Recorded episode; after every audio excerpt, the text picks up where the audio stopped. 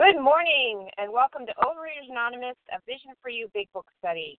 My name is Amy. I'm a recovered compulsive overeater from Maryland, and today's date is Wednesday, June 17th. Today we are reading from the Big Book of Alcoholics Anonymous in the chapter Working with Others on page 90 on the third paragraph that starts Sometimes It Is Wise. Today's readers are, and thank you, Marie, uh, Janice M., Ellen B., Sharon R.S., Rachel W., Julie R., and Rebecca. Thank you for your service and your reading. The reference number for yesterday, Tuesday, June 16th, is 7732. OA Preamble. Overeaters Anonymous is a fellowship of individuals who, through shared experience, strength, and hope, are recovering from compulsive overeating. We welcome everyone who wants to stop eating compulsively. There are no dues or fees for members. We are self supporting through our own contributions, neither soliciting nor accepting outside donations. OA is not affiliated with any public or private organization, political movement, ideology, or religious doctrine. We take no position on outside issues. Our primary purpose is to abstain from compulsive eating and compulsive food behaviors and to carry the message of recovery through the 12 steps of OA to those who still suffer. Our sole purpose. OA's fifth tradition states each group has but one primary purpose to carry its message to the compulsive overeater who still suffers. At a Vision for You Big Book study, our message is that the people who suffer from compulsive overeating can recover through abstinence and the practice of the 12 steps and 12 traditions of Overeaters Anonymous. I will now ask for Janice M. to please read the 12 steps of Overeaters Anonymous. Go ahead, Janice. Well, thank you, Amy G. And good morning to everyone. My name is Janice M. I'm a grateful, recovered, compulsive overeater. These are the 12 steps of Overeaters Anonymous. One, we admitted we were powerless over food, that our lives had become unmanageable. Two, came to believe that a power greater than ourselves could restore us to sanity. Three, made a decision to turn our will and our lives over to the care of God as we understood Him.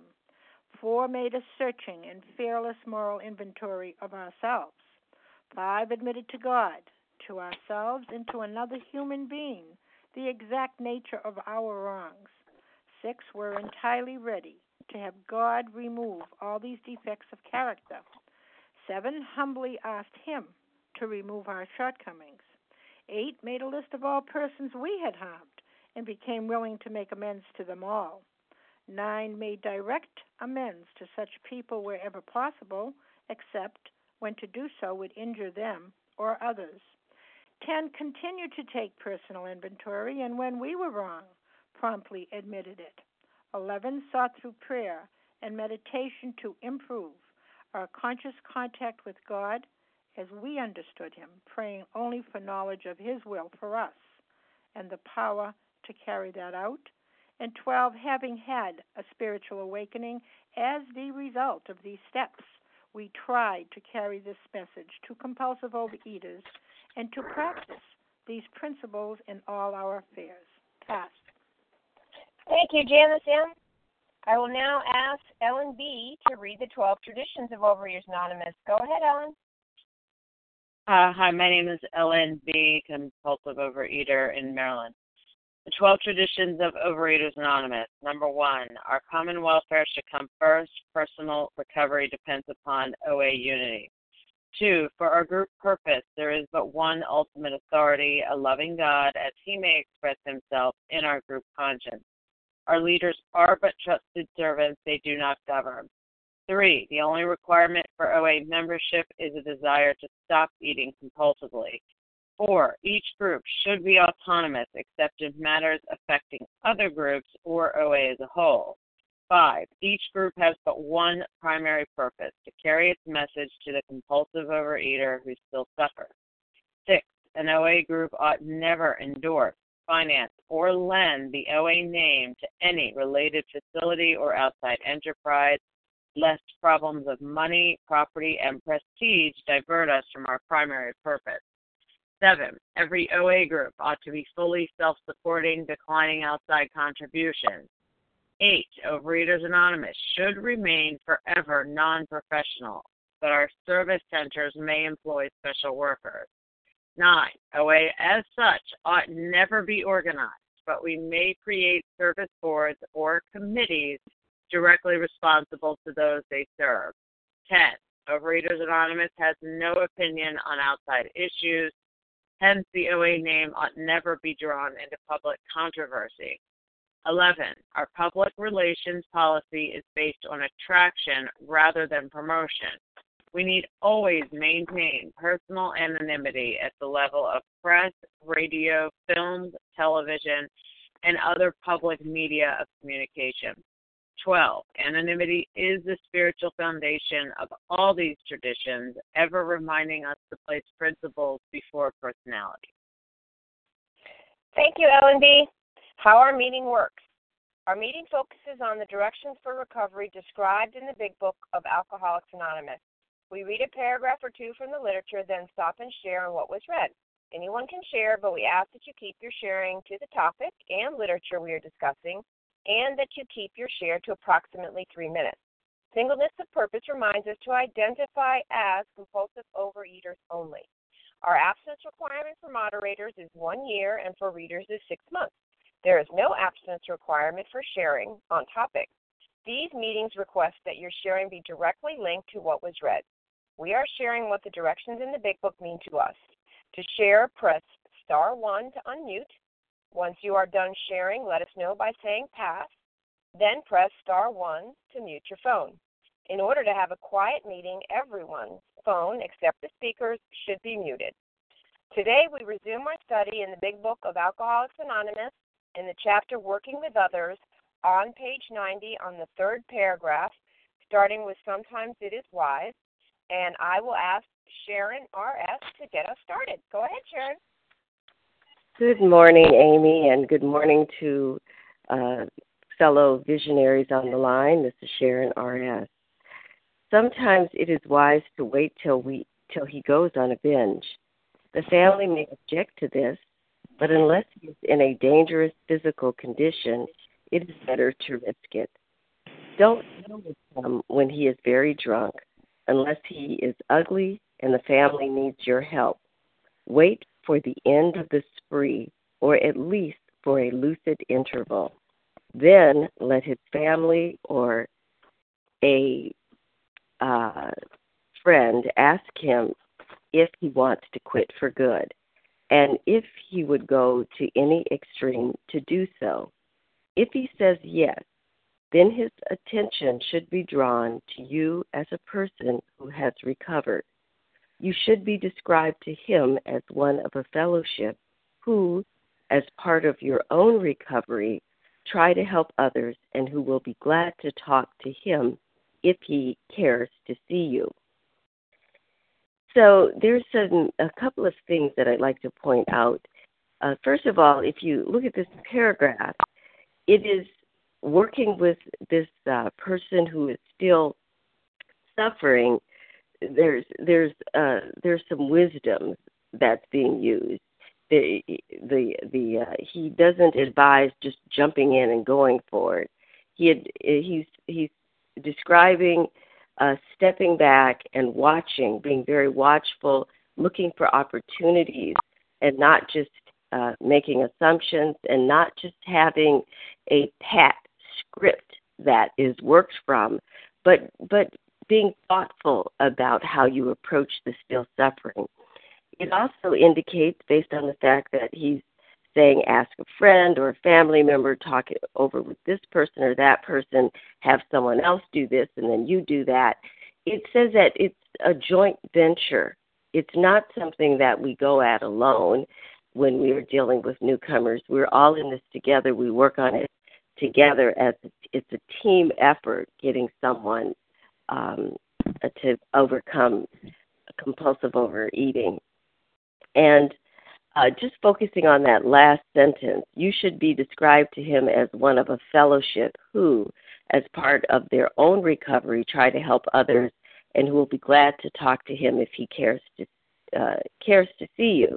And that um, on XXVI, Roman numeral 26, in the doctor's opinion, though we work out our solution on the spiritual as well as an altruistic plane, we favor hospitalization for the alcoholic who is very jittery or befogged. And so and so it is this altruistic plane. I just want to ha- make a pitch for doing service and and helping because sometimes uh, in our program uh, we're said we're told that that um, really you you can't um, help until after a certain point. You just look after yourself. I know that there's some meetings that are suffering because there's people not willing to do service because they they uh, are waiting until uh, they have a certain level of recovery before they uh, do service. But I, we can't hold together unless we have people digging in, helping one another. On page 109 of the of the 12 and 12 and step 12, even the newest of newcomers finds undreamed rewards as he tries to help his brother alcoholic, the one who is even blinder than he. This is indeed the kind of giving that actually demands nothing. He does not expect his brother sufferer to pay him or even to love him. And he then discovers by the divine paradox of this kind of giving, he has found his own reward. Uh, whether his brother has yet received anything or not. And his own character, that means the, the, the one who's reaching out, regardless of where we are, when we reach out to help someone else who's in, in our program of recovery or in, in any part of life, but um, we do need to be helping each other. His own character may still be gravely defective, but he somehow knows that God has enabled him to make a mighty beginning, and he senses that he stands on the edge of new mysteries, joys, and experiences of which he had never even dreamed. And that's what we get when we reach out, and we can start reaching out from any point we are, uh, calling the newcomer. If you've got five days call someone who's just beginning and and um, reach out to them. But we get rewards when we do that. But we do it just expecting nothing in return. And with that, I pass. Thank you, Sharon. RS. Would anyone else like to share on what was read in this paragraph, please? Kim G. Larry. Mary B. Okay, I've got Kim G, Larry, uh, Sharon H, Maren B, Mary B, Vasa. Sharon, Sharon A, Vasa, H. O, o H.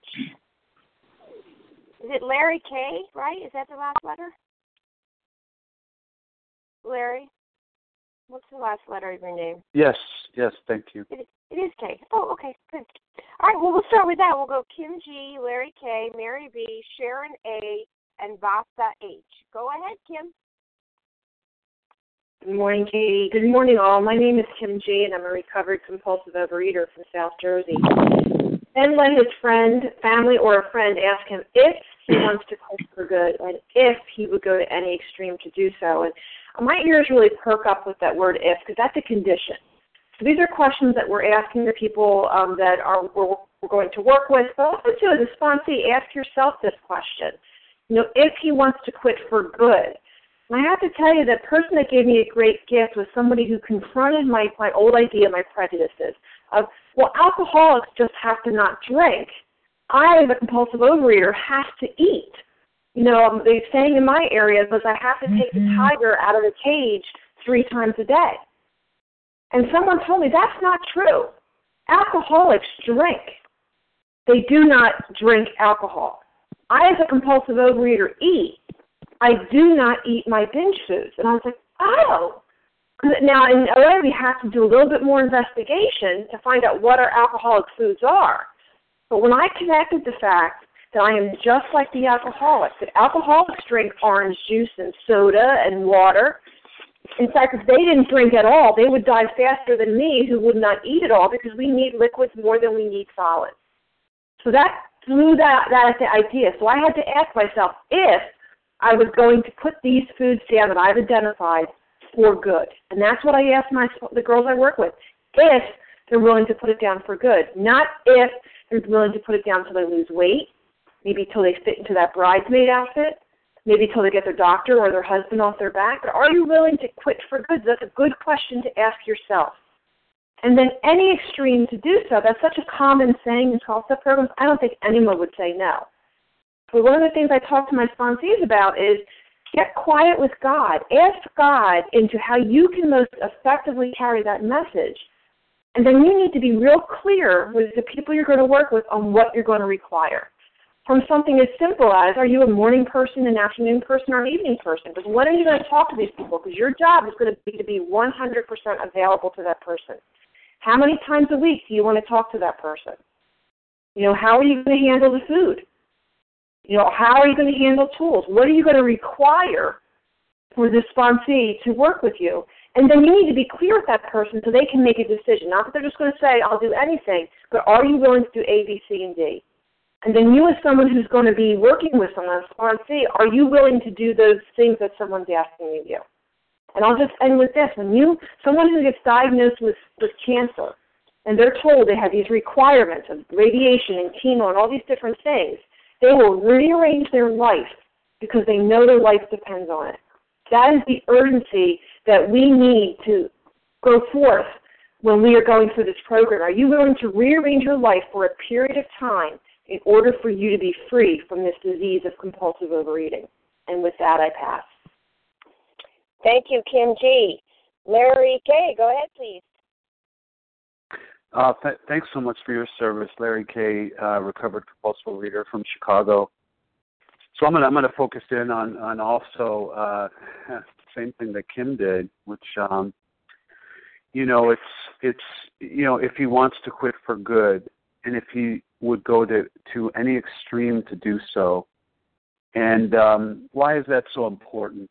Um, you know, I, I was asked that at times, you know, during the first uh, few years uh, that I came into program, and my answer was, you know, was the affirmative. Yeah, of course. I mean, no doubt, I I wanted to uh, to go to any lengths, you know, and that I was willing to do anything. Um, but words are cheap. You know, my words were cheap. Um, it was my actions that spoke.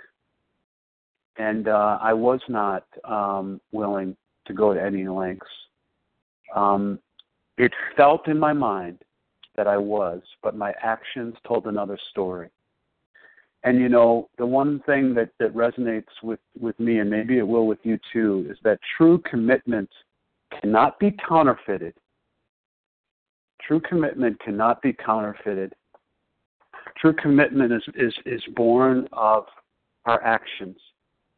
As we think, so shall we be. You know, and as long as my thinking continued to center on self, on getting what um, I needed to get, my motives would direct me, you know, to that behavior. And uh, it was only when, you know, that commitment was deep enough that the pain of this disease, the you know the noose around my neck began to tighten, and uh, that level of desperation was you know beyond anything that I could handle anymore. That I was truly committed. I was no longer looking to counterfeit my commitment. I would have said anything to you um, because I thought that you could save me from this disease. What I learned, and, and the big book had been telling me, you can't save me from this disease. You may you may be able to share your experience, but this this is between me and my higher power. And for me, and based on my experience, God pulled me from the quicksand. It was the steps that allow enabled me to align my will with that of my higher powers, and that is what saved me from this disease and uh, the other symptoms that this disease was uh, was showing in my life. So thank God for these steps. That's what will save you. That's based on my experience. With that, I'll pass. Thanks. Thank you, Larry K. Mary B., please go ahead. Yes, thank you, Amy. Uh, thank you for your service. This is Mary B., recovered in Central California. And I would, um, let's see, sometimes it is wise to wait. I've had an experience that I think is a wonderful illustration of so much of what we're talking about here and working with others, and I'd like to share it. Uh, I, for 42 years, or over 40 years anyway, I lived next door to this wonderful woman who had a slight weight problem. You know, she'd put on a few pounds and take them off, and I never, I never felt it necessary to talk to her about the program. And a few years ago, I was traveling out of state, and I got a phone call that her 32 year old daughter had passed away suddenly. And it was about a month later or more before I got home. And when I got home and saw her, she had just blown up, gained a lot of weight. And of course, I knew what she was doing, and I knew why. It was her way of handling this unbearable pain. And my husband would say to me, Mary, talk to Polly. Go talk to her. You can help her. She looks terrible. And I just knew she had no experience with the 12 step program at all. And I knew that I had to leave her alone. And I did. And we were going to senior yoga together. And um, I don't know how long it was, maybe a couple months, three months later, we were in that yoga class and she was sitting on the floor and she looked up at me and she said, I have to do something about this weight. And I, that was it. And um, I decided to take her to a meeting. After she wanted to go, she did. And uh, I almost blew the whole thing by deciding that I knew exactly what kind of meeting she needed to go to. And I had a lot of choices in the San Fernando Valley. And I took her to a women's stag meeting with a lot of very nice ladies. Very good meeting, good, strong meeting. And uh, she agreed to go to another meeting with me, and I decided that um, taking her to our big Sunday morning meeting in Encino, um, where there were 50 to 100 members, would not be a good idea because there were a lot of men in that meeting, and the men were wonderful and they were humorous, but they were not very careful with their language, and I was so sure that would turn her off.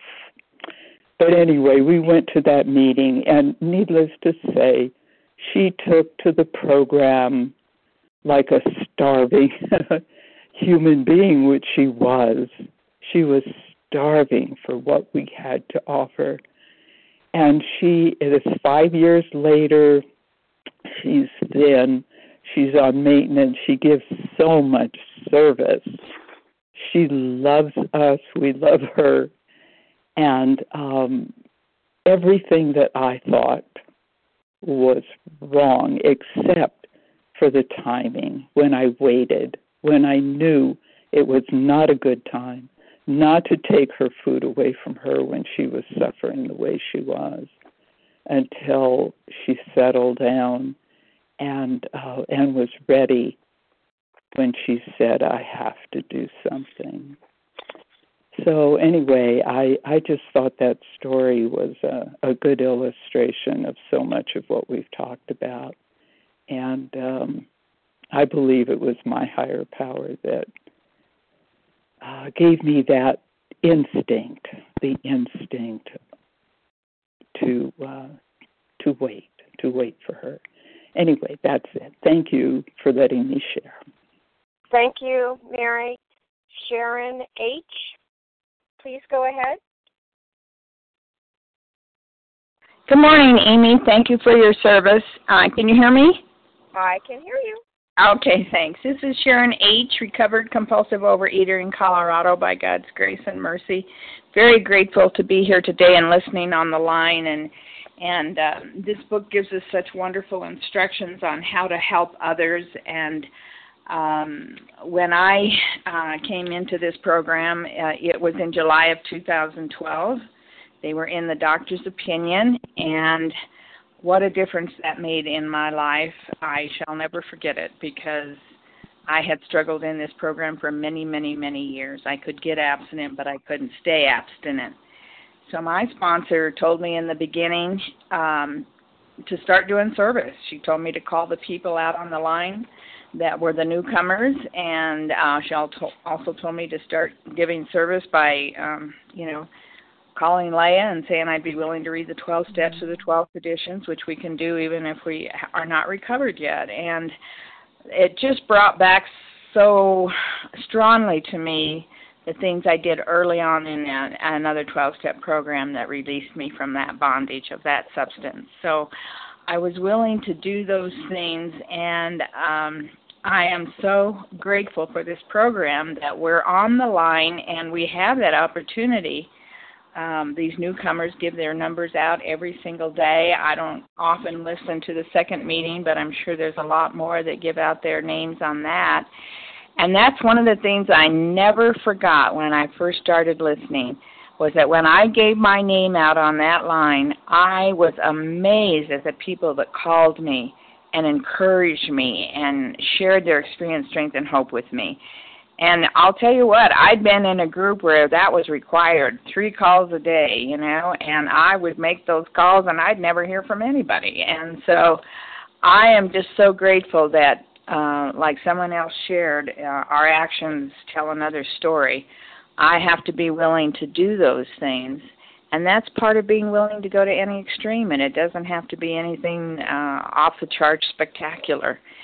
Just being willing to uh, reach out to someone else. That's the beginning of God changing my heart and my mind and renewing it and restoring it to sanity, which was part of my problem. I did not believe to the core of my being that I had a seemingly hopeless state of mind and body when it came to this particular experience with compulsive overeating. So I'm so grateful today that I do know that and that I can share that with others. With that, I pass. Thanks, Amy. Sure. Thank you, Sharon. Vasa, uh, Vasa H, go ahead, please. Thank you. Good morning, all of you, and I'm Vasa, grateful recovered compulsive overeater, calling from Foxborough, Massachusetts. And thank you, Amy, for your service this morning. After suffering with uh, my food addiction for so many years, I had the gift of desperation, and um, I had hit bottom. And after everything that didn't work that I tried over my lifetime, I was ready to find I again, God brought me to Overeaters Anonymous. Uh, he put a person that brought me to the program, and I was just so ready and ready to, you know, to do whatever, whatever they asked me to do, you know, to find a power greater than myself because I could not do it by myself anymore. I was just going to die. And uh, I did whatever my sponsor suggested for me to do, you know and again for me it was like the three meals you know i mean for me i couldn't identify him like with the alcohol like he you know he could put the alcohol down but with the food we have to take the tiger out three times uh, for me three times some people do it more often you know and to um to take the toxic the the um, allergic foods away from my food plan, the alcoholic things. And I remember saying, Oh my God, this for the rest of my life? And no, she said, We do this only one day at a time.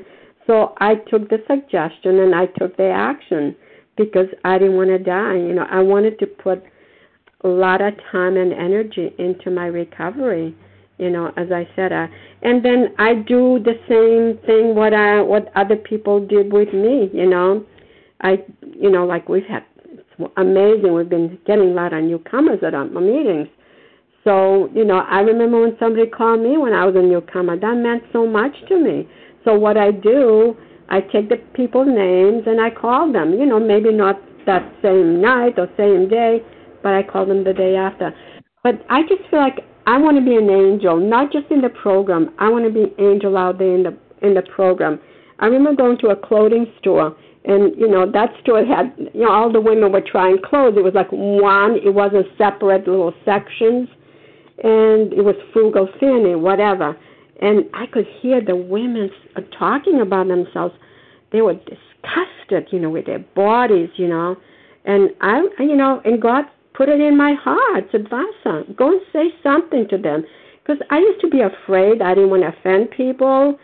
And then uh, I did say, you know what? I know how how you feel. I've been there, you know, but I've gone to over whatever you know, Overeaters Anonymous, and I found the help over there. And they said, really? Yeah. And I would give them the place, you know, because they lived in the area, or or they could, you know, look it up. So, and I remember going through on an escalator down, uh, I think it was five lanes or something, and there were two women behind me, and they were just so so disgusted, you know, with their body, their food, that what they were doing, that they couldn't find any clothes to fit them, and I waited down, you know, on the escalator, and I waited for them to come down, and I planted the message, I planted the seed, and it's not in my control what they do with it, you know. But this is what God wanted me to. He put in my heart and said, "Say something, Vasa." And they, it's not in my control. It's in God's control. Whatever they're going to do with it, as I said, it's up to them. And I have a friend's daughter suffering with the food so bad right now. And I'm just praying, I'm asking God to put me in her life, to just say something, to give me that courage when it's the right time, not when I want to do it, just to put it in my heart when it's the right time. So this program works. Oh my God, it saved my life. Thank you for letting me share, and I pass. Thank you, Vasa. Just a friendly reminder if everyone could keep an eye on the clock when they share so they could stay at that three minute three minute mark, that would be greatly appreciated. Okay. Is there anyone else that would like to share on this paragraph? We'll take a few more before we move on to This is Bella Can Matt M. Matt M. Melissa C. Nesse? Monica. Okay, well hold on a sec here. Bella, your last initial please. G. Okay, Bella G is the only person I got. I heard Monica. Matt M. Melissa C. Nesse? What was it, Nessie? Nesse, Melissa yes. C. Oh, sorry. Matt M. Uh, Ness, Ness, Nessa. Sorry, I, two people keep talking at the same time. I've got Bella, Monica, and Nessa. Ness. Nesse, Janice? yes. With them. Um, all right. All right we're And Melissa. Stick, okay, and Melissa. All right, we're going to stick with those. Melissa, last initial, please. C. A. C. C as in cat. Okay, thank you. All right, so we're going to start Bella, Monica, Nessa, then Melissa. And remember to keep it to three minutes, please. Go ahead, Bella. Thank you. Good morning. My name is Bella G, and I am a thankful recovered compulsive overeater. Thank you, Amy, for doing this service, and thank you very much, everybody on the line. Wow, I love this paragraph. And I want to talk about as a person who has recovered. As a person, yes, when I am coming to a newcomer or to another person, I have to remember, and the other person has to know that I am not an angel. I am not a robot. I am not somebody out from this world. Yes, I am as the same as you. I am a person. I am limited. I I have my character defects that I have to work on them. And yes, the same as you. I am not better than you. I am not as a teacher that gives you homework. I am not as a doctor that gives you medication. I am a person. But which person? Now I am a person who has recovered. And what is my recovery? That today, thank you God, I am not connected anymore to my ego. Today, thank you God, I am connected to God, to a higher power, to a higher power than my power. I am connected to a loving and accepted power. And yes, I am a person. I am a person that I can share I can share with you my experience, strength and hope. And this is the freedom that I am not an angel, I am not perfect. I I am not my goal today is not to be perfect. Today, my goal is, is, to stay connected to my higher power. Thank you for letting me share, and I pass. Thank you, Bella.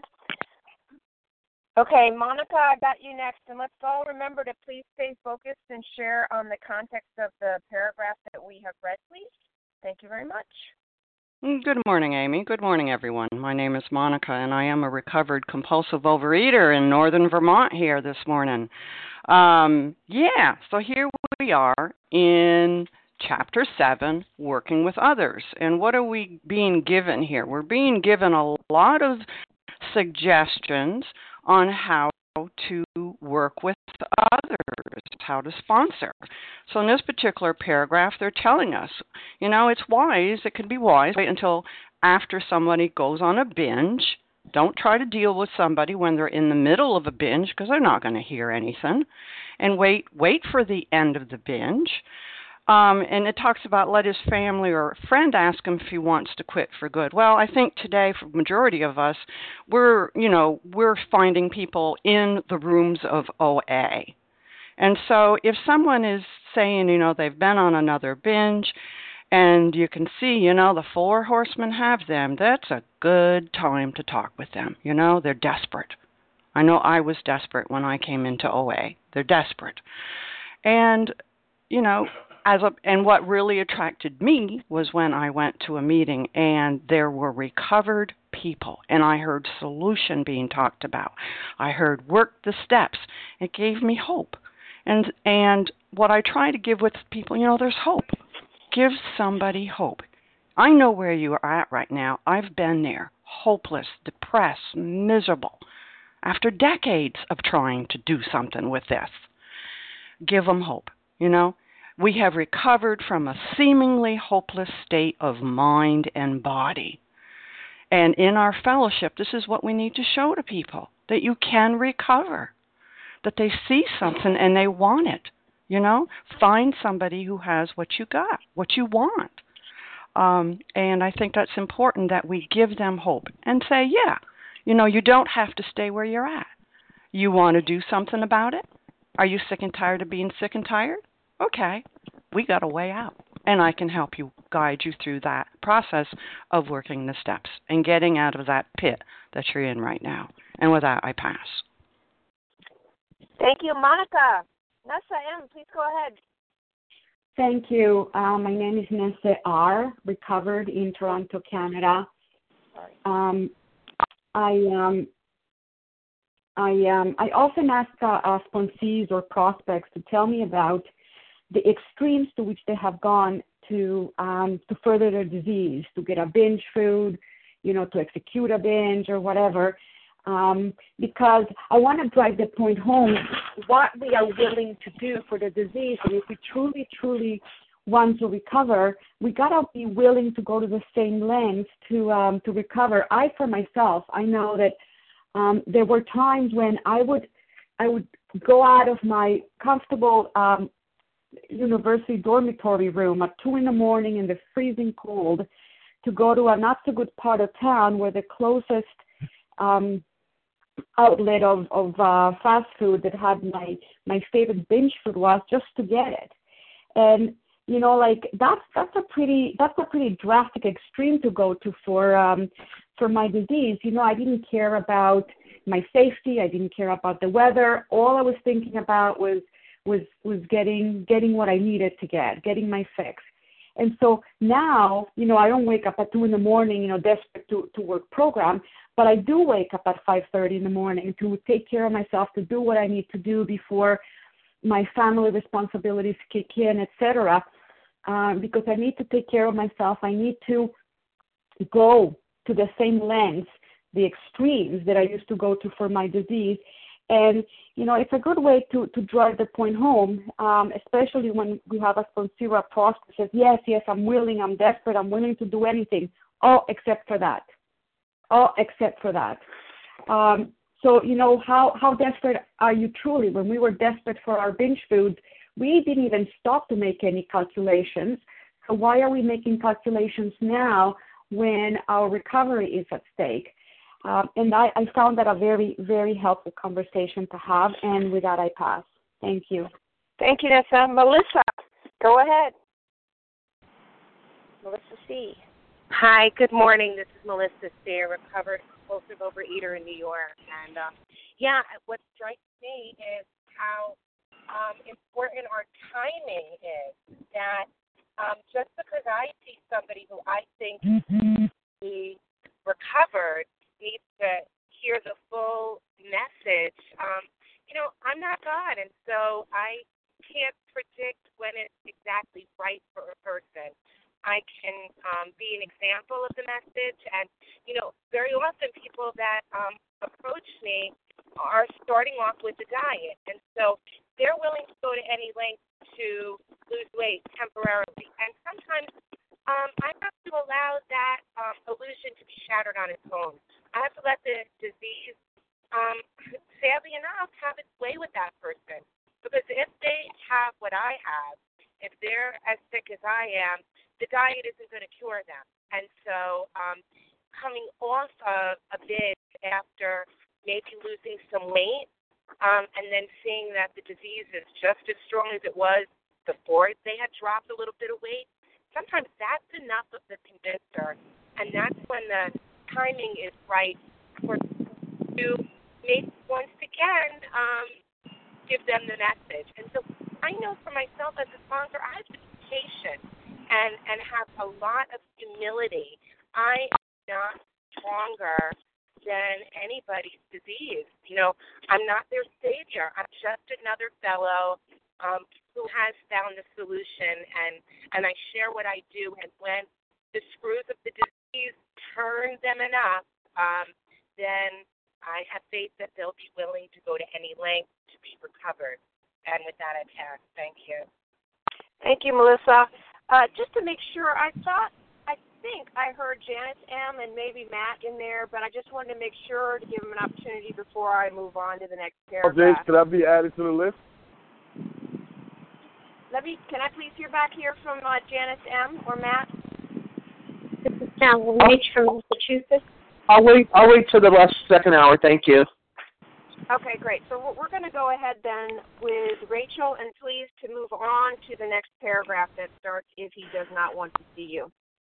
Before you do that, I ask to be put on the list, if, if you may. Charles is this, Is this Matt, Charles? This is Charles yes. H. Yes, Charles, that's great. Can you share in the next paragraph, please? We're moving on at this point.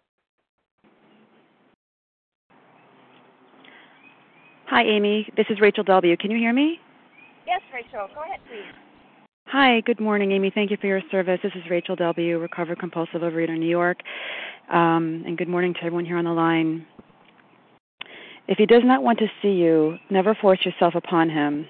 Neither should the family hysterically plead with him to do anything, nor should they tell him much about you.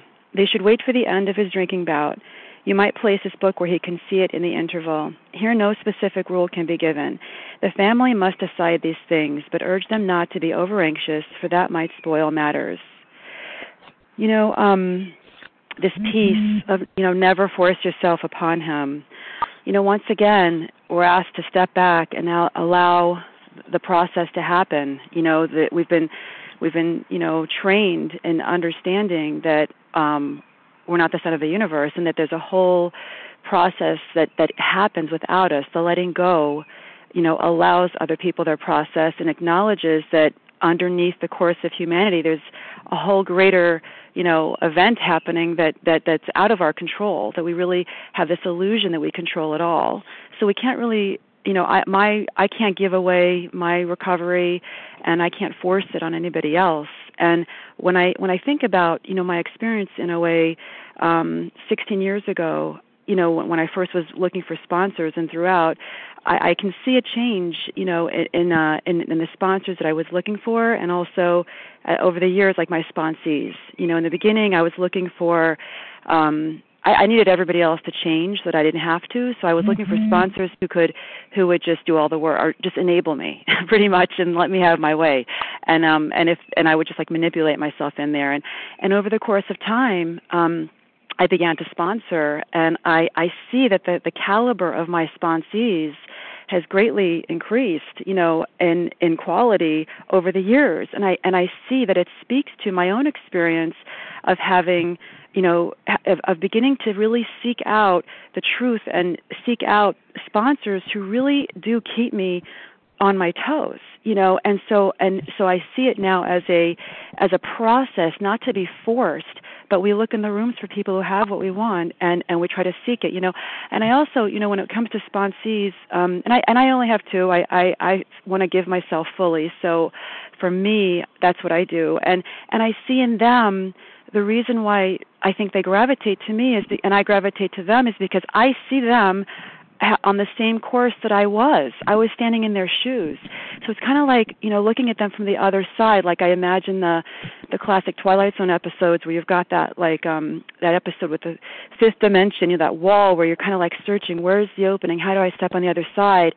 And somehow, thank God, through through other 12 people in the rooms 12 stepping me, I did get to the other side in a, in a God-centered, you know, reality where I could look at them and say, it's a sham. you're you're you're I was and I know because I was there. I was also being fooled. Mm-hmm. But there is a way out. And the one thing that we have in common, really truthfully, is perseverance, that we're not willing to give up. And, and, um, so I, so I just want to say that, um, you know, I'm grateful that I read this and that it, it again that it speaks to the idea of of just doing my my work and having that you know just be the just stepping back you know and letting it happen for other people while still being involved, you know, with them. So thank you so much for letting me do the service today of reading and have a great day everyone. Thank you. Thank you, Rachel. Who would like to share now on this paragraph on what was read? I have Charles in the lineup. I'd like to share. I'm sorry, still trying to catch that name. Betty. P. Betty. Um, B E T T E. Betty. Yes, Betty. Got you, Betty. Thank you. Thank you. Anybody else? Did you get Maya? Is it Maya? Chaya, C H A Y A. Chaya P from Denver. Okay, Chaya P. Yes. Okay. Sarah W. And that's Sarah W. I think that should work. Uh, Charles, did you want in on this paragraph or not? Yeah, if I may. Can you hear me? I'm there. All right. So, Charles, we're going to start with Charles. It's Nadia from Toronto. Nadia, I can't. I think we'll end there. I'm not sure we'll have enough time. But everybody sticks pretty strong to three minutes. I think we could swing it. So we've got Charles, Betty, Chaya, Sarah, and Nadia. Go ahead, Charles. Thank you. I'm gonna donate one of my minutes because part of sharing is sharing time.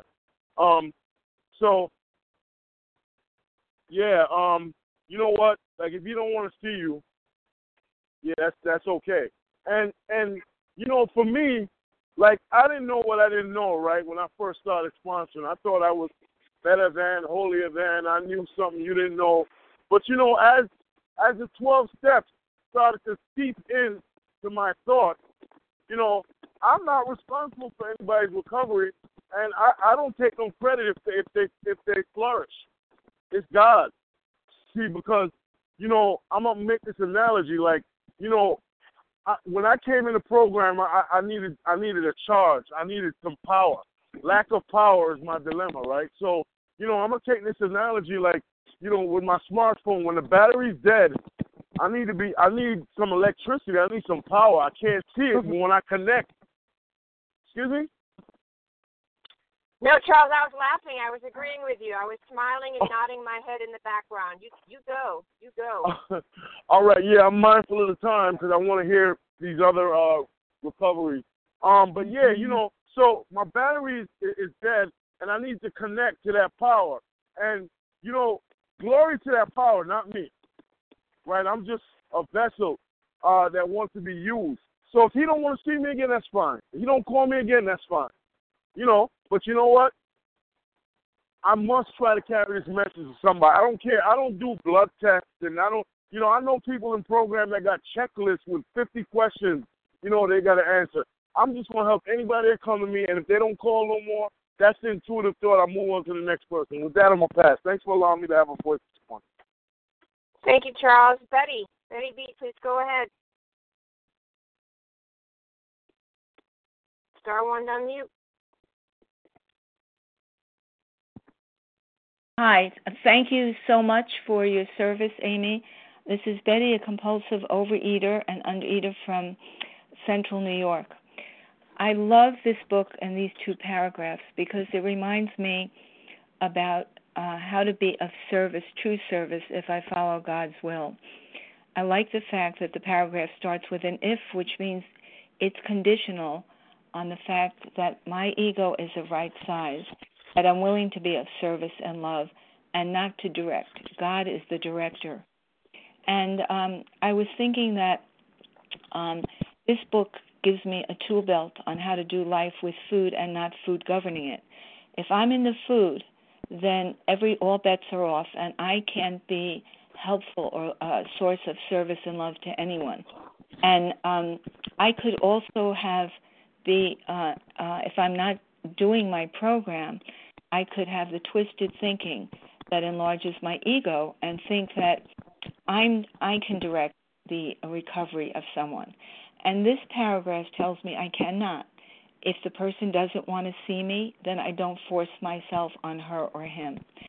And so, uh, you know, I know as people have said uh, yesterday um, that we don't have as much um, communication with the family. At least from my experience, I haven't. But um, but I have had uh, experiences with um, food addicts in my own family, and I've learned that my giving them advice or trying to tell them how to eat and do life uh, with food in it doesn't work because I'm nobody's God and I'm not the director. Their higher power is their director, and my higher power is mine. And I'm so grateful that this book and this meeting um, teaches me those things. And so I'd like to say thank you again to the visionaries on this meeting and to uh, uh, Amy, who's leading it. And with that, I pass. Thank you. Thank you, Betty. Chaya P, please go ahead. Hi, this is Chaya P, very grateful recovered, compulsive reader and bulimic in Denver, Colorado. So happy that I've been waking up early because it's five o'clock in the morning here, actually almost six. Um, you know, I was really touched by um, some of the things that I heard today, and what it re- what really spoke to me um, is how, and this has been my experience over the years with my own recovery and and those of, of people that I've worked with. Um, is that it really comes from inside you know that's that you know how is it that you know what really got me curious today is you know how is it that you know two people can go to the same meeting and one person can come out with so much hope and feel like oh my gosh like there's hope and one person can come out and go all right whatever you know how is that? You know how is that? So it can't be the meeting. It can't possibly be the meeting. It has to be where the person's at and and what they're ready to hear and see. And um you know i don't know about anyone in here but you know every time i read the big book which has so much information so much knowledge um to share and and of course they even say themselves they only know a little you know so there's even more than what what's what's in there um to be found. And yet i you know i could read it and and read it another time and it's like a whole different book. How is that? You know, how is that? Because something within me keeps shifting, you know, and um certainly it shifts with the um you know with with with greater consciousness conscious contact with the higher power. But even you know but it that's always there. It's just clouded right? We talk about that in in the book that you know we're we're blocked off from the sunlight of the spirit. It's there. It's always there. We're just blocked and um anyway so it really touched me here and this has been my experience with sponsees you know it's not you know and that's and someone said something really uh resonated with me which was you know she waited until they kind of settled down you know and um so they can hear it you know that that that when the mind is settled a little bit that's when that opening is is often there. It's certainly not in that racy crazy head and um that I that I can have at times because I'm human. Um so anyway, it was really really great to hear all that and it's so humbling to work with other people because it's it has nothing to do with what you're doing. It's just one human being sharing with another human being um, and pointing them towards something that they saw, and hopefully they'll see it too. Thanks for letting me share. Great. Thank you, Chaya. Um, sorry, Sarah and Nadia, we're not going to be able to get to you today, so please jump on the line tomorrow. We do want to hear from you. Okay, let's wrap things up. Thank you, everyone who has shared. We will now close with a reading from the Big Book on page 164, followed by the Serenity Prayer. Would Julie R., would you please read A Vision for You? Hi, this is Julie R., compulsive overeater, recovered, California. Our book is meant to be suggestive only. We realize we know only a little. God will constantly disclose more to you and to us. Ask Him in your morning meditation what you can do each day for the man who is still sick. The answers will come if your own house is in order, but obviously you cannot transmit something you haven't got. See to it that your relationship with Him is right, and great events will come to pass for you and countless others.